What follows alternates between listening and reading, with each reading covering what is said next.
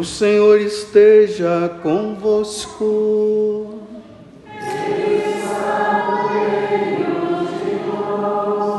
Proclamação do Evangelho de Jesus Cristo, segundo Mateus.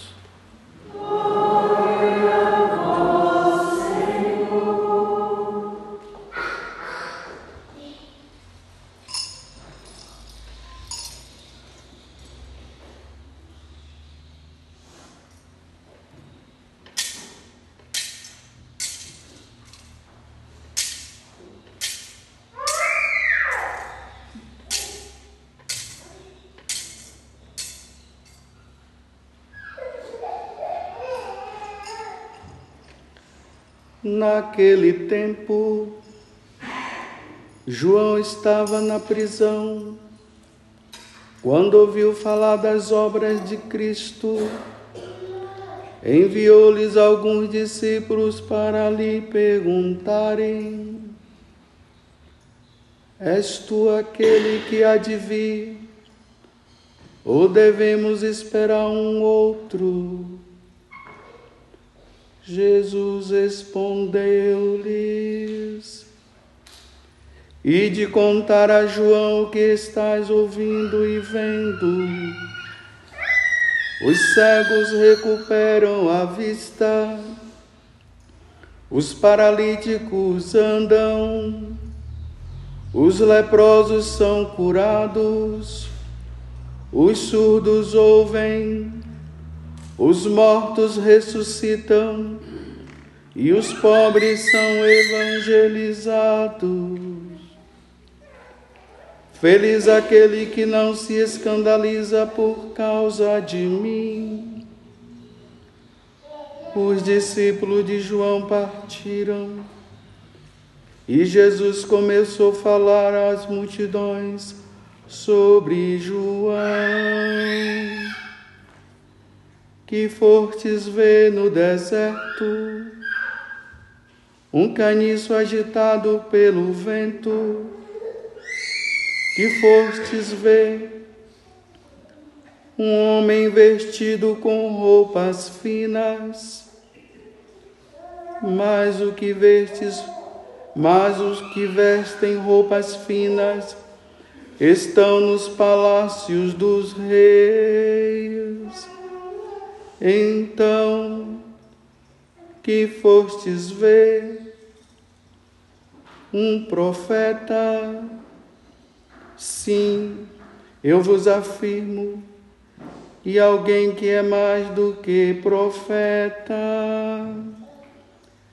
é dele que está escrito: Eis que envio o meu mensageiro à tua frente ele vai preparar o teu caminho diante de ti.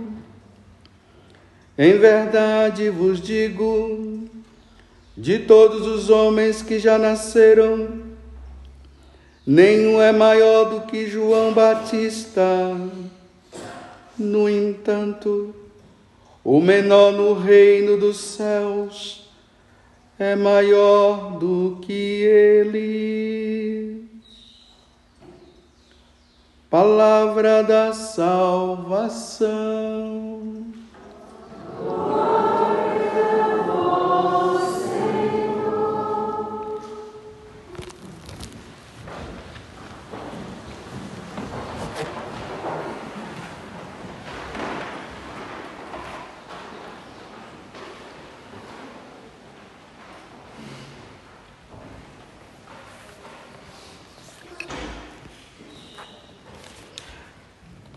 Meus irmãos minhas irmãs, hoje é um dia muito especial para nós, porque hoje é domingo.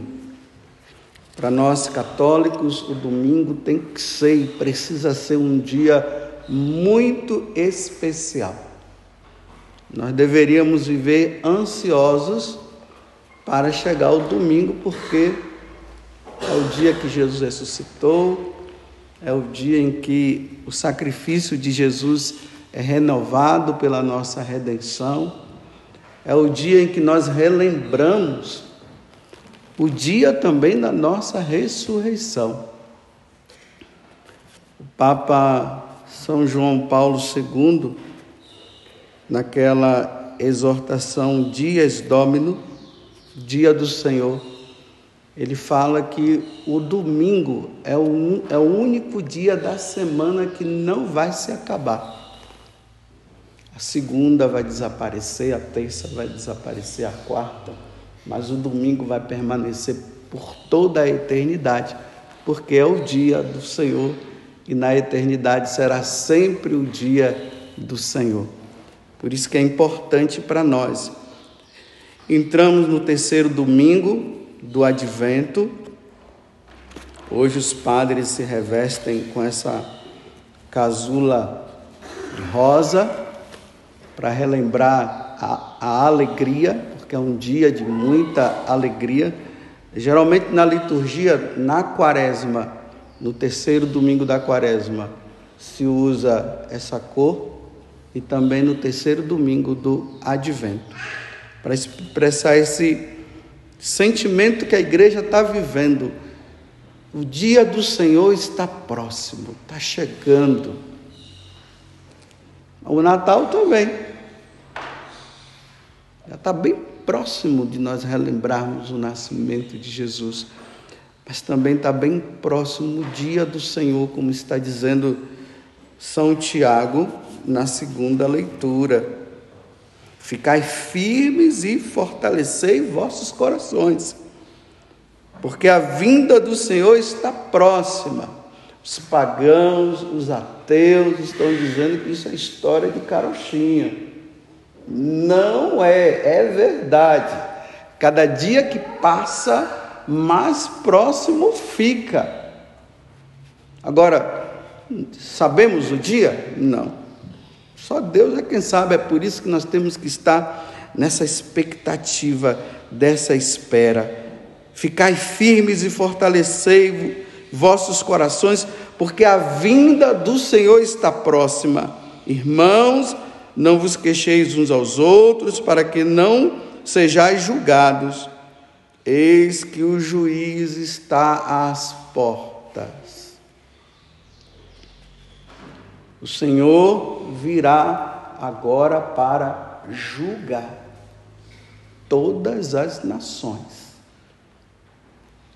Ele virá para ver se realmente nós correspondemos ou não ao apelo de conversão, de mudança de vida, de santidade, porque infelizmente Adão e Eva pisaram na bola. Nada disso deveria estar acontecendo, mas pela desobediência deles, de terem ouvido a voz da serpente, agora nós estamos vivendo essa situação drástica. Era para estar tá tudo bem, tudo em ordem, tudo às mil maravilhas, como o povo diz, mas essa desordem, o pecado sussurra o ímpio, como diz o salmo. Ele está aí batendo a nossa porta. Isaías, no Salmo 50, que nós rezamos hoje, ele vai dizer o seguinte: o pecado está à nossa frente e nós nascemos com ele. Nossa mãe passou para nós. Só a Virgem Maria foi preservada dessa situação. Nós, meros mortais, estamos nessa situação. E Jesus precisa nos encontrar na graça, como eu falei, como eu falei ontem na celebração da Eucaristia. Deus não pode, Jesus não pode nos encontrar na desgraça. No evangelho de hoje nós nos encontramos essa pessoa de João Batista, que mandou os, os discípulos dele para perguntar se Jesus era o que viria ou não. A impressão que dá é que João Batista não estava sabendo quem era, né? Mas os santos padres dizem que João Batista se utilizou desta situação para fazer com que os discípulos dele tomassem consciência de que Jesus era o Messias esperado. Então eles vão Quando eles chegam lá, aí Jesus diz: Ah, fala para João, porque João aqui ele já estava preso, estava aguardando o momento já de daquela senhorita, aquela senhora lá, que ia pedir para degolar ele, né? porque eles estavam numa situação errada. Herodíades, junto com Herodes, estavam vivendo um, uma situação, os dois lá, que não estava muito boa, não, de adultério. Então ela manda matar João Batista. E antes de acontecer a morte dele, então, ele manda esse recado, manda os discípulos lá para perguntar. Aí Jesus diz: Olha, fala para ele que os cegos estão vendo, os surdos estão ouvindo, os paralíticos estão andando, os leprosos são curados, os surdos ouvem, os mortos ressuscitam. Isso tudo para mostrar o que o Antigo Testamento já falava, principalmente lá no livro do Deuteronômio. Lá dizia o seguinte: que ele, Deus, iria enviar um, um profeta que iria fazer grandes milagres. Então, quando eles vissem um profeta que fizesse grandes milagres, é o Messias esperado. Então, agora Jesus está dando a resposta. E aí, Jesus começa a falar uma coisa que é muito importante, que é o fruto da meditação para nós hoje. Os discípulos partiram e Jesus começou a falar às multidões sobre João. Olha só o que é que ele fala. O que fostes ver no deserto? Porque João estava ali no deserto da Judéia, nesse tempo, né? antes dele ser preso, batizando as pessoas. A fama de João estava crescendo. Então, o que é que vocês foram ver no deserto? Um caniço agitado pelo vento? Uma pessoa que é assim mais ou menos? Vai para lá e vem para cá, não é decidida, não tem firmeza nas coisas. Ah, é, é esse tipo. Vocês foram lá ver um caniço agitado pelo vento? O que fortes ver? Um homem vestido com roupas finas? Como é que João estava lá no deserto? Diz que ele estava assim, com a roupa de pele de camelo. Vocês já viram, não sei se já tiveram a oportunidade de ver um camelo, né? Pelo menos pela TV ou pelo celular, hoje todo mundo vê tudo que se quer. Imagine você com uma roupa de pele de camelo. Não é aquela coisa assim bem batidinha, não, né? Feita ali nas, nas indústrias, nas fábricas de tecido. É uma coisa rústica que quando você veste incomoda o corpo. É tipo, como eu estou aqui no, nas Beneditinas, aqui de Campos do Jordão, é como aquela roupa, é como um silício. Silício que incomoda. Olha só, eles vão e encontram um homem com uma roupa desse jeito, que comia gafanhoto e mel silvestre. Dormia no relento, dormia no chão. Olha que foi que eles foram ver. Isso aqui significa, ao mesmo tempo que ele preparava o povo para a vinda de Jesus, ele também se preparava. E como é que ele se preparava? Com roupas de penitência.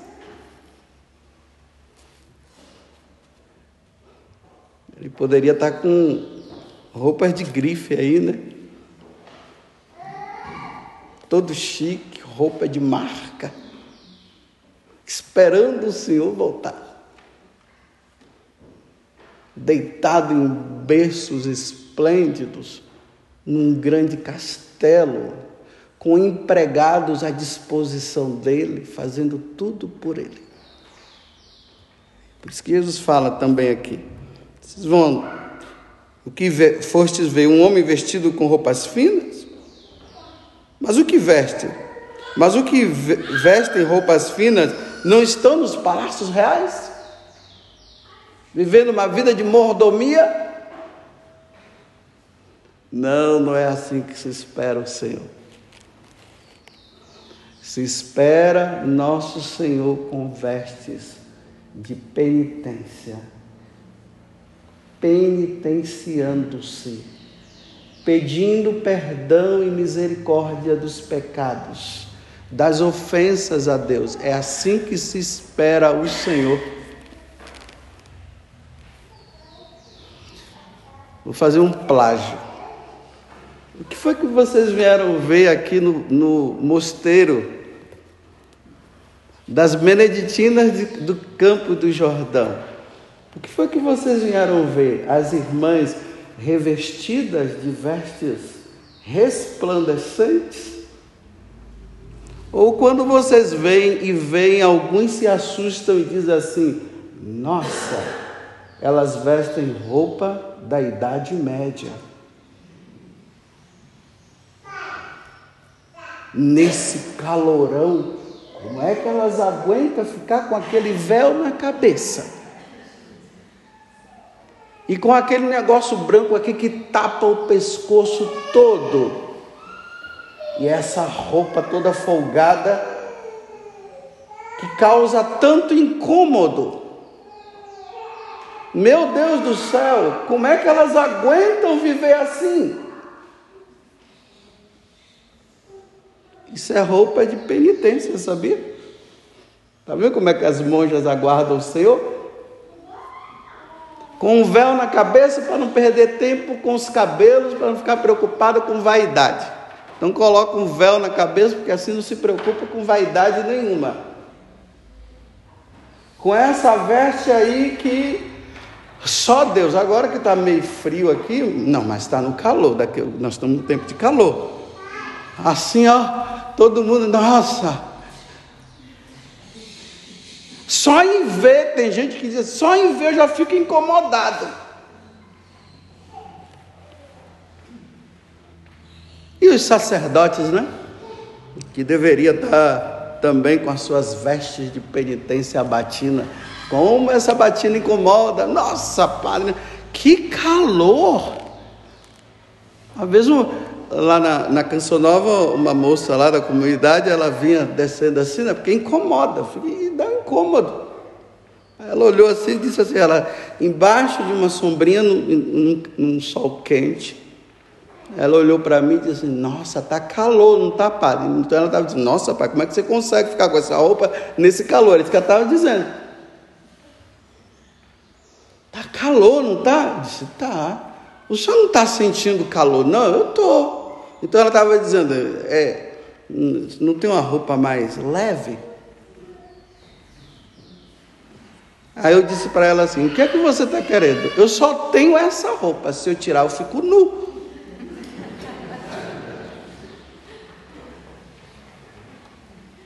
Essa roupa que é, simboliza uma mortalha.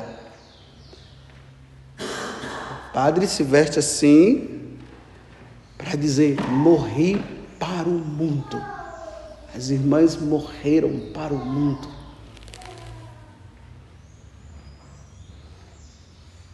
É assim que se espera o Senhor, fazendo penitência.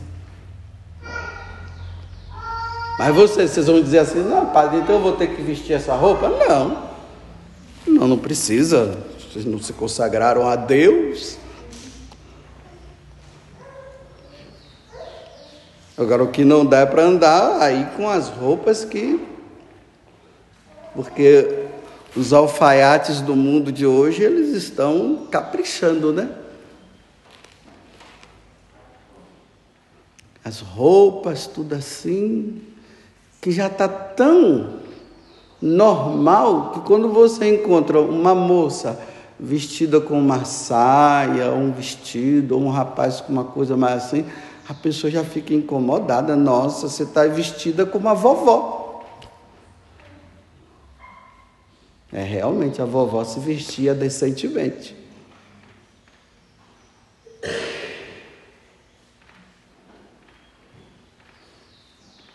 Elas eram decentes. Então as, as de hoje são indecentes, levando o homem a pecar com os olhos e levando as mulheres a pecar também com os olhos. É assim que se espera o Senhor?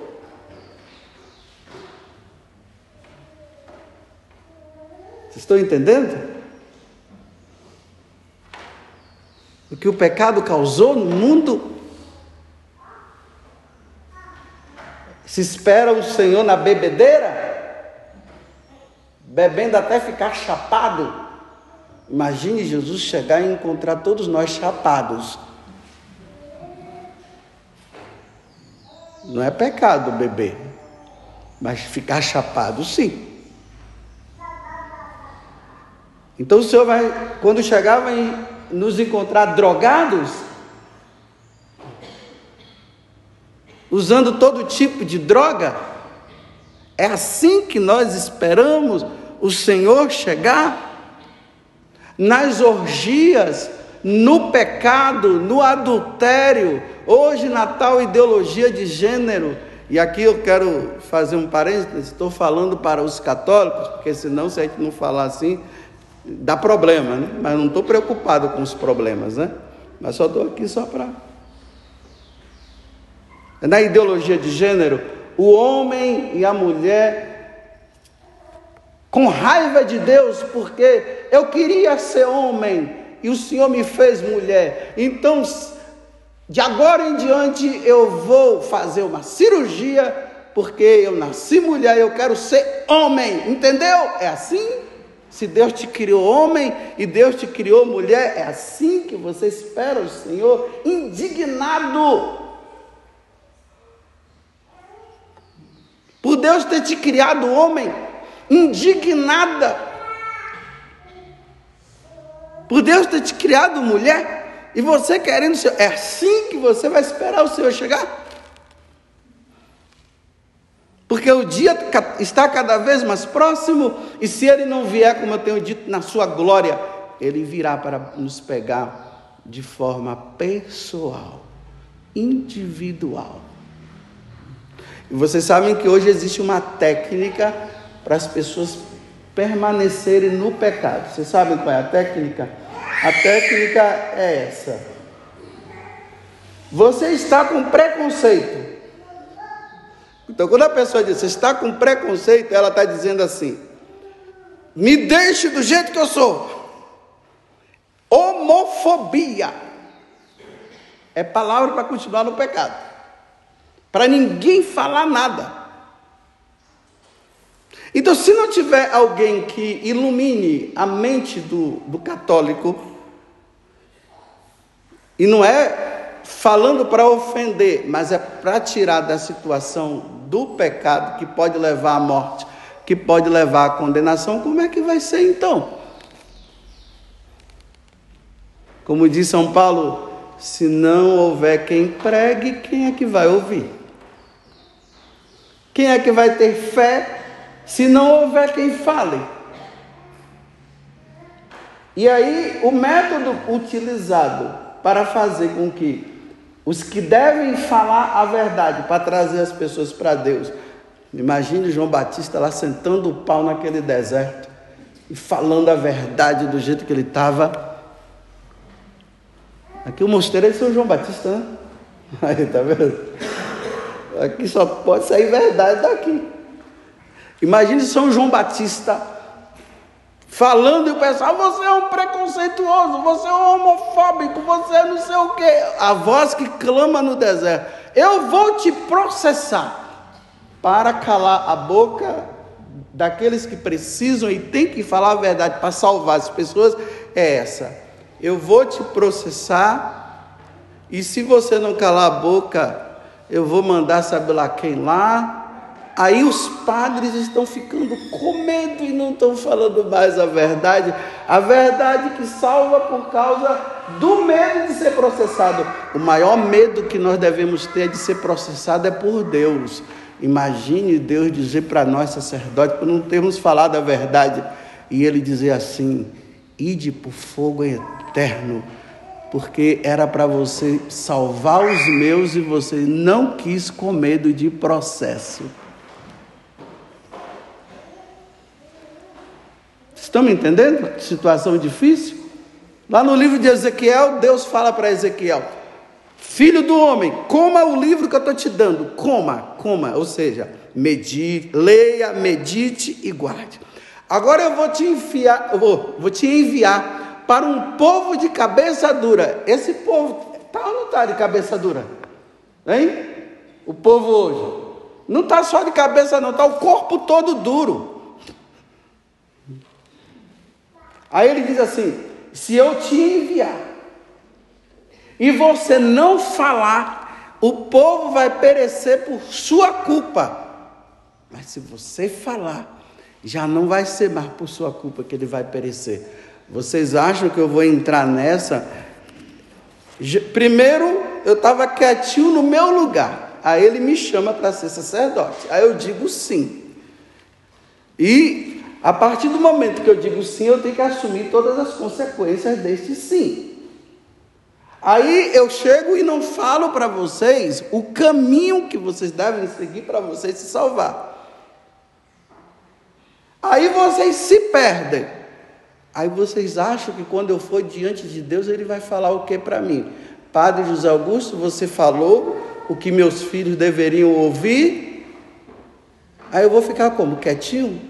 Ele vai dizendo, tá vendo? É, aquele fulano, aquela fulana, aquele dali, ó, tá no inferno porque você não falou.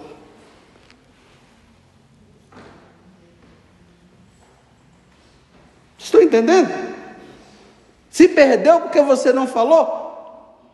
E aí a recompensa para mim vai ser qual? Estou lutando aqui para ir para o céu e depois eu me perder porque não falei o que deveria falar.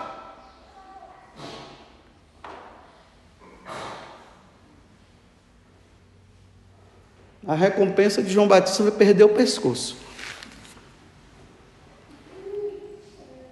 A recompensa de Jesus por ter falado a verdade foi ser crucificado. A recompensa de Pedro por ter falado a verdade foi ser crucificado de cabeça para baixo. De André, ser crucificado em forma de X. Bartolomeu foi ser esfolado. Sabe o que é esfolado? Pegava a pele dele e rasgava assim, ó.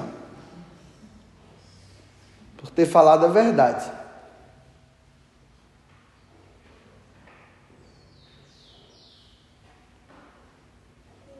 a voz que clama no deserto. E o Senhor está chegando. E o Senhor vai encontrar esse mundo do jeito que está. Vocês estão ouvindo? É, é porque eu estou gravando aqui, né? Depois essa homilia vai ser enviada. Vocês estão ouvindo uma criancinha que está sempre aqui, a vozinha dela ressoando lá no final? que será desta criança no futuro? O que o mundo fará com ela? Ela será ateia ou será santa?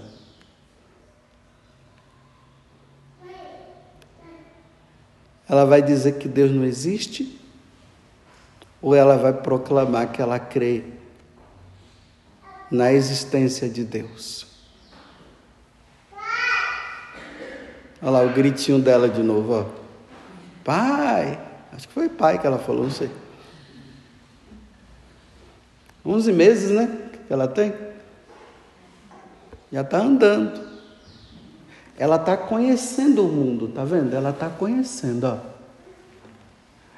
Os pais estão ensinando, o mundo está dizendo para ela, e os pais vão ter que dizer: minha filha, isso não, isso sim, e ela está crescendo. E quando ela se tornar adulta, qual vai ser a resposta dela?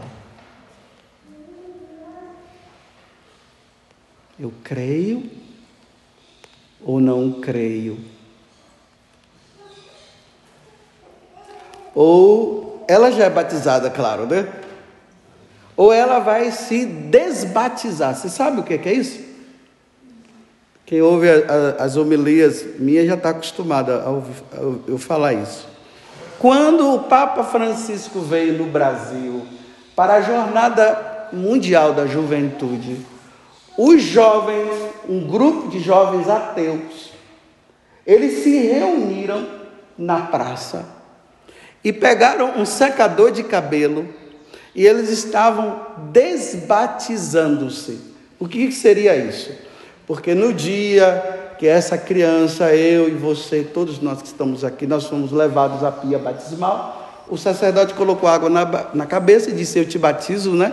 José Augusto, eu te batizo em nome do Pai, do Filho e do Espírito Santo. Não foi assim?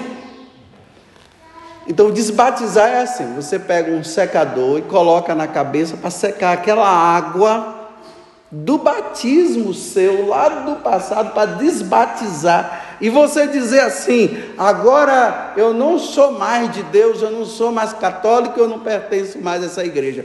Uma afronta ao Papa Francisco e à igreja, desbatizando. Aí o testemunho de uma foi bem assim: Ai, agora eu estou me sentindo tão bem, tão leve. É, tão bem e tão leve para ir para o inferno. Porque isso se chama apostasia. O apóstata é aquele que nega a fé. Eles negaram, eles estavam negando o batismo, eles estavam, e Jesus disse que aquele que não for batizado não será condenado, não foi isso que ele disse? Ide por todo mundo e pregar o evangelho a toda criatura. Quem for batizado será, e quem não for, será condenado. Então, eles renunciam ao batismo, renunciam à Eucaristia. Jesus disse que aquele que comer do meu sangue, beber comer do meu, da minha carne, beber do meu sangue, terá a vida eterna. Então, quem não come, quem não bebe, não terá. negam a missa, negam os sacramentos, negam tudo. Então eles estão esperando Jesus chegar assim. Primeiro que eles não creem, né? Só que Jesus vai chegar. E quando eles verem, como é que vai ser? Enfim, termino dizendo assim: meus irmãos, não brinquemos, levemos a sério, porque o mundo não está levando a sério, levemos a sério. Irmãs, levem a sério. Levem a sério a consagração da senhora, das senhoras. Não percam tempo aqui dentro deixar o mundo para perder tempo aqui? Não dá. Padre José Augusto, não perca tempo. Porque eu não sei se vocês sabem. Assim como tem padre no céu, tem no inferno também. E eu não quero ir para o inferno, eu quero ir para o céu. Louvado seja nosso Senhor Jesus Cristo. E a nossa mãe, Maria Santíssima.